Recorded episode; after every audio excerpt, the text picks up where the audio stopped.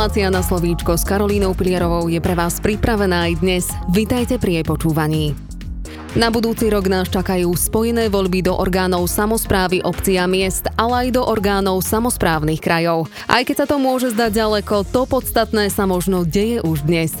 Čo nás na budúci rok čaká, o kom sa už dnes v súvislosti s kandidatúrou hovorí a čo čaká ľudí, ktorí by mali záujem ísť do verejných funkcií. Aj o tom sa dnes budeme rozprávať v trochu netradičnom vydaní relácie na slovíčko. Výnimočne som totiž pri výbere hostia siahla do interných radov a oproti mne dnes sedí šéf-redaktor našej spravodajskej redakcie, dlhoročný regionálny novinár, ale zároveň aj človek, ktorý sa v minulosti podielal na politických kampaniách na Slovensku i v Česku a pri politike dokonca aj pracoval. Mojím hostom je náš programový riaditeľ Filip Roháček. Filip, vitaj. Ahoj a dobrý deň všetkým poslucháčom. Prezradím ešte hneď takto na úvod, že ty sa dramaturgicky podieláš aj na príprave tejto relácie od jej vzniku. Dnes si teda ale v úlohe hostia. Povedzme si prečo.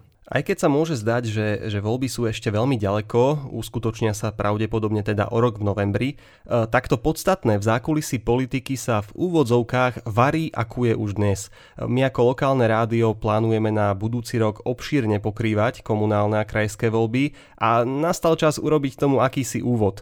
E, nás tu v štúdiu v nasledujúcich mesiacoch čaká množstvo hostí a názorov a politických duelov, ale dnes si zhrnieme možno tie najpodstatnejšie informácie. Ako si povedal, voľby sú na budúci rok. Zopakujme, že v rovnakom termíne sa prvýkrát uskutočnia mestské ako aj krajské voľby. Hovoríme, že zhrnieme to podstatné, poďme na to teda o termínov. Takže z úradného pohľadu. Predpokladajme, že približne pred letom predseda Národnej rady vyhlási termín konania volieb. To je dôležitý moment potom napríklad z pohľadu vedenia volebnej kampane, pretože tou chvíľou začína tá oficiálna a oficiálne evidovaná časť volebnej kampane. Druhý dôležitý termín bude potom pravdepodobne september, 60 dní pred termínom konania volieb, čo bude termín odovzdania kandidátnych listín. Čiže predpokladajme, že takto o rok sa budú uzatvárať kandidátky, no a my budeme pomaly spoznávať mená ľudí, ktorí sa o verejné funkcie budú uchádzať. No a potom ten novembrový termín konania samotných volieb a následne do mesiaca od volieb príde termín, kedy sa novozvolení funkcionári ujmú svojich funkcií. Len naozaj v stručnosti, ako je to so straníckými kandidátmi a ako s nezávislými a ich podmienkami kandidatúry. Uh-huh. Registrované politické strany môžu odovzdať svoje kandidátky voľne na taký počet kandidátov, aký je počet mandátov v daných obvodoch, ak sa bavíme o poslancoch. Nezávislí kandidáti musia vyzbierať v prípade mestských volieb 500 e, podpisov, to sa týka v meste Banská Bystrica rovnako tak primátorského kandidáta, aj kandidáta na poslanca v ktoromkoľvek obvode. To kvórum je potom samozrejme menšie v menších obciach, väčšie vo väčších mestách. E, v Banskej Bystrici je to 500 podpisov. Ak sa bavíme o voľbách do VUC, tam je to 1000 podpisov pod kandidatúru nezávislého kandidáta na župana a 400 podpisov pre kandidáta na poslanca samozprávneho kraja. A možno ak sa bavíme o tých podmienkach kandidatúry, tak e, spomeňme aj to, že za poslancov môžu kandidovať ľudia od 18 rokov a za primátora či župana potom od 25 rokov. Povedali sme si, že kandidátov spoznáme o rok, že volebná kampaň začne dňom vyhlásenia volieb pravdepodobne pred letom, ale v úvode si spomenul, že v zákulisí sa to prakticky črtá už dnes. E, a nielen v zákulisí, ono začala už pred letom aj taká tá neoficiálna časť kampane, kedy môžeme vidieť, že niektorí ľudia, či už súčasní komunálni politici, alebo ľudia, čo dosiaľ v politike nepôsobili, sa začali viac prezentovať na sociálnych sieťach napríklad. Vytvárať príspevky, zapájať sa do diskusí, píšu blogy, točia videoblogy, sponzorujú svoje príspevky pre väčší dosah na verejnosť. Ono to samo sebou ešte nemá za cieľ podporovať ich kandidatúru, oni si skôr len vytvárajú pozíciu, aby voči ľuďom, od ktorých budú chcieť podporu, vyzerali ako tí aktívni, tí viditeľní. Budujú tým svoje meno a v tejto chvíli je to pre nich hlavne o vytváraní si pozície. Ale tak povediac aj tí veľkí hráči rozohrali hru. V týchto dňoch realizuje jedna veľká slovenská prieskumná agentúra telefonický prieskum v Banskej Bystrici. No a ten sa týka dôležitosti jednotlivých oblastí, na ktoré má samozpráva vplyv a tiež spokojnosti s prácou doterajšieho primátora a poznateľnosti jeho mena. Veľmi otvorene. Realizácia takéhoto prieskumu to je niekoľko tisíc eur, takže je vidieť, že tú prípravu na voľby už niektorí ľudia začínajú brať vážne. Spomenul si síce primátora, ale predsa len, kým sa obšírnejšie vrátime k mestu, zastavme sa trochu aj pri voľbách do VUC. Tam súčasní predstavitelia práve kvôli spojeniu volieb majú vlastne o rok dlhší mandát. Po starom by sme mali voľby do kraja už tento rok. Ako čítaš tú predvolebnú situáciu v rámci VUC a konkrétne v rámci bansko samozprávneho kraja? Tam vyzerá byť pomerne jasné, že súčasný predseda kraja Jan Lunter už na post predsedu BBSK kandidovať nebude, ale pomyselné žezlo sa pokúsi prevziať súčasný vicežupan a poslanec kraja za Banskú Bystricu a jeho syn v jednom, Ondrej Lunter. V tejto chvíli k tomu všetko smeruje, to si povedzme otvorene. Po tom predošlom volebnom období sa kraj snaží určite prezentovať množstvom pozitívnych aktivít. Kraj bol proaktívny v očkovacej agende, čo asi podotkníme, že s ohľadom na názory v našej spoločnosti to nemusí byť vnímané len pozitívne. Dôležité ale je, že funguje spolupráca vedenia kraja s poslaneckou väčšinou v zastupiteľstve BBSK a veci na ten prvý pohľad fungujú. Aj tu sa ale ukázala ako kritická oblasť dopravy, kde sú v podstate veľmi napäté vzťahy medzi autobusovými dopravcami medzimestskej dopravy a samozprávnym krajom. Tie vzťahy sú predmetom e, súdnych sporov a nie je teraz predmetom našej debaty to analyzovať, ale povedzme si, že je to zas oproti viacerým pozitívnym veciam určite negatívum z pohľadu obyvateľov kraja. E, zvlášť keď e, v kampani Lunterovci prezentovali napríklad aj zámer vytvorenia integrovanej a premyslenej dopravy a v tejto ambícii teda nastávajú zjavné komplikácie. Rysuje sa už Ondrejovi Lunterovi aj nejaký viditeľný protikandidát? Tá, tá Vúcka je v tomto špecifická dlhodobo. E, tí kandidáti sa aj vo viacerých voľbách predtým ukazovali až pomerne neskoro. Ak by sme e, mali čítať situáciu z toho, čo sa deje v zastupiteľstve, tak je tam naozaj len niekoľko poslancov, ktorí predstavujú nejakú opozíciu. Samozrejme, môžeme hovoriť o bývalom predsedovi kraja Marianovi Kotlebovi z LSNS, môžeme spomenúť asi mestského, krajského i poslanca Národnej rady Igora Kašpera, ktorý sa už o funkciu predtým tiež uchádzal ale faktom je, že málo kto by dnes v rámci Vúcky e, z tých ľudí, ktorí sa netočia okolo Jana Luntera, prípadne Ondreja Luntera, by tam v tejto chvíli vyvíjal nejaké aktivity, ktorými by na seba zvlášť upozorňoval. Pozastavila by som sa ešte pri tom spojení volieb. Čo to bude znamenať pre samotných kandidátov? Ide o zaujímavý fenomén, s ktorým musia kandidáti počítať a na ňom pracovať. Vieme, že máme viacero ľudí, ktorí sú zároveň v mestskom i krajskom parlamente. Bude veľmi dôležité, aby tí kandidáti sa jasne vyprofilovali. Ktorá agenda je pre nich e, tá podstatnejšia. A najmä, aby nedoprietli samotných voličov, že koho kam vlastne krúžkovať.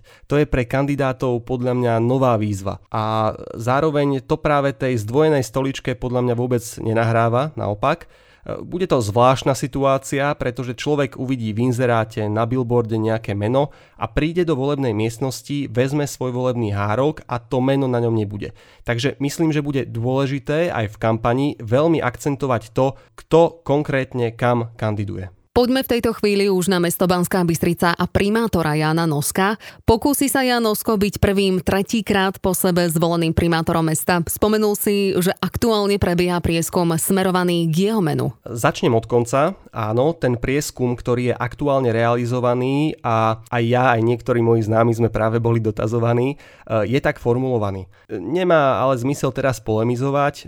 Prieskum si na čokoľvek, na kohokoľvek a kedykoľvek môže zadať ktokoľvek E, kto na to má? Ako som povedal, regionálny prieskum od profesionálnej agentúry to je 3 až 5 tisíc eur, takže ak si niekto takýto prieskum zadal, tak už to asi myslí vážne a chce dáta o tom, čo si ľudia myslia a čo očakávajú. Kým zopakujem otázku, či to teda Jan Nosko skúsi znovu, rozšírim to. Ako čítaš situáciu okolo Jana Noska a jeho záujmu kandidovať ešte raz? Ja som s ním robil veľký rozhovor v prvom volebnom období po troch rokoch jeho primátorovania a tak ako aj celé jeho pôsobenie pôsobil až tak, a nemyslím to teraz vzlom, e, bezemočne profesionálne. Že keby na druhý deň to má niekomu odovzdať, tak odovzdá bežiaci stroj a ako manažer ide ďalej. Nemal dokonca ani vtedy nejakú zásadnú víziu do budúcnosti, keď som sa ho pýtal a dokonca si myslím, že vtedy ani neuvažoval nad pokračovaním. K tomu došlo Mal obrovskú podporu verejnosti, historicky najvyššiu, vyše 18 tisíc voličov. Zdvojnásobil podporu oproti prvým voľbám.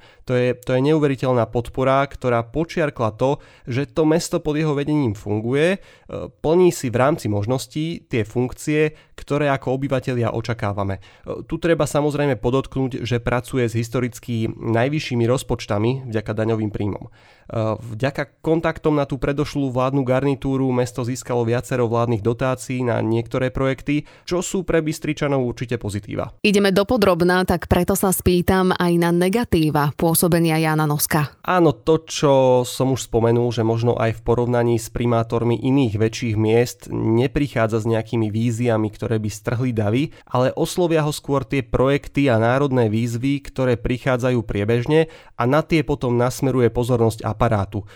To vo výsledku možno takisto nie je zlý prístup, to si každý musí vyhodnotiť sám.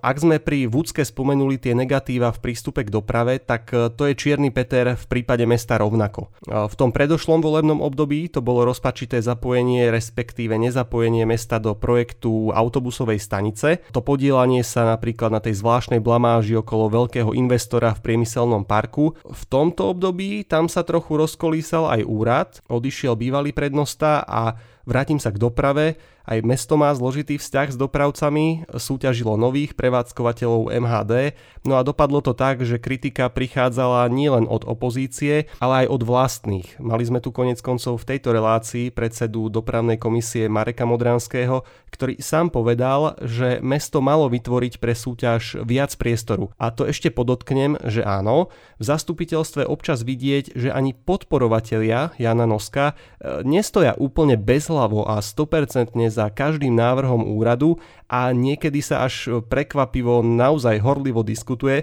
ale to sú pomerne ojedinelé prípady. Dobre, čiže skúsi to Jan Nosko znovu. Ďakujem za pripomenutie otázky. Jan Nosko má všetko dobre rozbehnuté. Je vo funkcii, každá jeho seba prezentácia aj meskými informačnými kanálmi je prirodzená a očakávaná na rozdiel od ľudí, ktorí doteraz neboli politicky aktívni, u týchto môže vyzerať neprirodzene a zvláštne. Mestské projekty bežia, budú viaceré otváračky, ďalšie aj viditeľné sú na pláne na budúci rok, bude EOF, Jana Noska bude, ako sa hovorí, všade veľa a to úplne zadarmo a prirodzene. On má pár rokov do dôchodku, ja si myslím, že by bolo až zvláštne, keby neuvažoval o tom, že to naozaj nepotiahne a špekulovalo sa pár mesiacov dozadu, či či by nebol napríklad vhodný kandidát toho ľavicového spektra na župana, ale myslím, že jemu samému by ísť do nového za to nestálo a ani nič nenasvedčuje tomu, že by nejak menil agendu týmto smerom, takže úplne prirodzene ja to očakávam, ale tým, že on je vo funkcii, tak prakticky má na to oznámenie svojej kandidatúry času a času a môže byť tým posledným, kto sa k tomu vyjadri. Na rozdiel od prípadných vyzývateľov, ktorí budú musieť začať pracovať o mnoho skôr. Skúsim nadhodiť len jedno meno. Čo viceprimátor Jakub Gajdošík? No to je zaujímavá a dobrá otázka, ktorá sa samozrejme núka a ona sa popravde nenúka prvýkrát. Z môjho pohľadu určite tu bol čas, počas ktorého bol Jakub Gajdošík viac v úzadí. Napriek tomu, že je prvým viceprimátorom už druhé obdobie, bol dlhší čas menej viditeľný. Oproti jeho politickej minulosti určite výrazne menej viditeľný. E, myslím, že ani osobne možno nemal zásadne nejaké ambície v istom čase, ale to sa možno zmenilo. E, dlhodobo je tým, kto viditeľne kryje chrbát primátorovi aktívne komunikuje s verejnosťou na sociálnych sieťach, odpovedá na dotazy. Ak hovoríme o tom, že sa spustila kampaň, tak on napríklad už ide aktuálne sponzorované príspevky na sociálnych sieťach. No a ak pri Vúcke hovoríme o pokuse o kontinuitu z pohľadu pokračovania Ondreja Luntera po svojom otcovi, tak vôbec by ma neprekvapilo, keby to na podobnú, aj keď nie priamo rodinnú kontinuitu, napokon zahrali Jan Nosko s Jakubom Gajdošíkom. Pán Gajdošík napriek svojej pestrej politickej minulosti, respektíve strany stranám, ku ktorým sa hlásil od SNS cez e, Smer SD po hlas, nie je v meste vnímaný skrz e, stranické trička. Naopak predstavoval by práve tú kontinuitu. Jakub Gajdošik samozrejme môže tou svojou propagáciou príspevkov a svojej osoby sledovať v tejto chvíli aj iné politické ciele, ale povedzme si na rovinu, že jeho aktivity sa sústreďujú prakticky výlučne na mesto. Kedy myslí, že sa teda dozvieme a spoznáme ambície týchto dvoch pánov, čiže dnes prvého a druhého muža mesta? V tomto prípade platí, čo som povedal pri Janovi Noskovi. Títo dvaja páni v podstate majú rok času sa rozhodnúť, kto z nich do toho vo finále pôjde, pretože sú na čele mesta. Obaja sa autenticky môžu propagovať a povedať pokojne až o rok v lete, kto do toho finálne pôjde. A ak by teda náhodou nie Jan Nosko, čo si myslím, že áno, e, tak som presvedčený, že Jan Nosko pripraví červený koberec plný svojich odporúčaní a podpory v kampani práve Jakubovi Gajdošíkovi pretože to bol zas práve Jakub Gajdošík, ktorý pripravil politickú podporu pre Jana Noska na jeho politickom začiatku. Ale keby mali títo páni takúto úvahu až na voľby o 5 rokov, bolo by to podľa mňa úplne prirodzené, ale samozrejme ostatní spať nebudú. Zmeňme teraz stranu, čo vyzývatelia. Aj tu platí podobne ako pri VUC, že v mestskom zastupiteľstve viditeľná opozícia chýba. V našej relácii bol pred letom bývalý predseda Bansko-Bystrickej alternatívy Vladimír Pirošík, ktorý priznal určitú únavu materiálu v opozícii, tak to on sám nazval. Začína sa rysovať aj tu nejaký kandidát. Pokiaľ sa pozeráme na zastupiteľstvo ako také, tak áno, tá viditeľná opozícia tam možno trochu chýba. Zhrňme si to, keď začneme u tých strán opozície v mestskom parlamente cez politiku. Neúspešný kandidát na primátora z posledných volieb Igor Kašper je poslancom Národnej rady za Sme rodina. Tú agendu má výrazne širšiu. Martin Klus SAS je štátnym tajomníkom ministerstva zahraničných vecí. Ďalší nezávislí, nezaradení poslanci niekedy povedia svoj názor na veci v pléne, ale neriešia to mediálne alebo zo širšia. No a bansko alternatíva lepšie ako Vladimír Pirošík tým jeho vyhlásením o únave materiálu by som to asi nepomenoval. Výrazná opozícia chýba a v prípade bansko alternatívy v podstate len doplním, že až na výnimky ani tá generačná obmena im tam veľmi na verejnosť nezafungovala. Ehm, nehovoriac teda o tom nešťastnom pôsobení Milana Lichého vo funkcii druhého viceprimátora, ktoré navonok prinieslo veľmi málo, skôr naopak. Druhý zástupca primátora Milan Lichy konec koncov tiež sám v našej relácii na jar povedal, že svoju funkciu nevy nevníma úplne optimálne. Ono bolo od začiatku jasné, že ak bansko alternatíva príjme pozíciu druhého viceprimátora, buď dôjde k umočaniu opozície, alebo z toho niečo vyťaží a po nejakej tej konkrétnej agende sa vytiahne a viac spropaguje. Pri všetkej úcte k práci Milana Lichého nastala tá prvá varianta. Ono to naznačilo práve Vladimír Pirošik v tejto relácii, že z úcty k tej pozícii volili možno častejšie diplomatickú cestu na jednania o tých veciach, ktoré sa im nepozdávali, ako nejakú mediálnu prestrelku. No a taký aj výsledok. Stali sa menej viditeľnými. Osobne by som povedal, že projekt BBA asi historicky už naplnil svoju úlohu, ale nechajme sa prekvapiť. Každopádne primátorského kandidáta v ich zoskupení nevidím, no a ako som povedal, čo sa týka zastupiteľstva ako celku, tak je viacero poslancov, ktorí spadajú teraz do tej kategórie, že sa prezentujú viac a snažia sa byť viditeľní a uvidíme, čo z toho vo výsledku bude a ako s tým budú chcieť naložiť. Toto sú už ale známe tváre, čo noví kandidáti. Určite je v Banskej Bystrici mnoho ľudí z radou aktivistov, ktorí sú angažovaní a budú možno mať ambíciu vstúpiť do komunálnej alebo krajskej politiky. Či rovno na funkciu primátora to neviem. Každopádne zachytil som samozrejme viacero mien, o ktorých tu vtáčiky štebocú. Ak sa bavíme o skupine miestnych aktivistov, tak tam bude hlavne veľmi dôležité nájsť jedného spoločného kandidáta. Ideálne, prienikovo, možno aj s výhľadom na stredopravé politické spektrum. To je samozrejme druhá otázka, či súčasné strany vládnej garnitúry na tej celoslovenskej úrovni budú mať záujem postaviť kandidáta. A jasné, vždy sa môže nájsť manažér, aktivista, podnikateľ, ktorý má okolo seba skupinu ľudí, ktorej verí a ktorá verí jemu a príde s príbehom, víziou, peniazmi a pôjde do toho. Každopádne takíto vyzývatelia musia odkryť svoje karty skôr a začať prinášať témy a v podstate vyzvať toho súčasného primátora do v úvodzovkách súboja. E, na strane druhej my sme spomínali, že prípadne pre Jana Noska by to bolo už tretie volebné obdobie a ono jedna vec je kontinuita a možno aj výsledky, ale druhá je to časové hľadisko. Kedy úplne prirodzene prichádza ten efekt voliča, že veď ten tam je už dlho. A to je vec, ktorá môže prípadnému vyzývateľovi hrať do kariet. Ja som osobne zvedavá a očakávam aj výrazné zmeny v mestskom zastupiteľstve. Ako to vidíš ty? Má to dve roviny. Prvá je tá o rozložení politických síl a druhá o nejakej motivácii.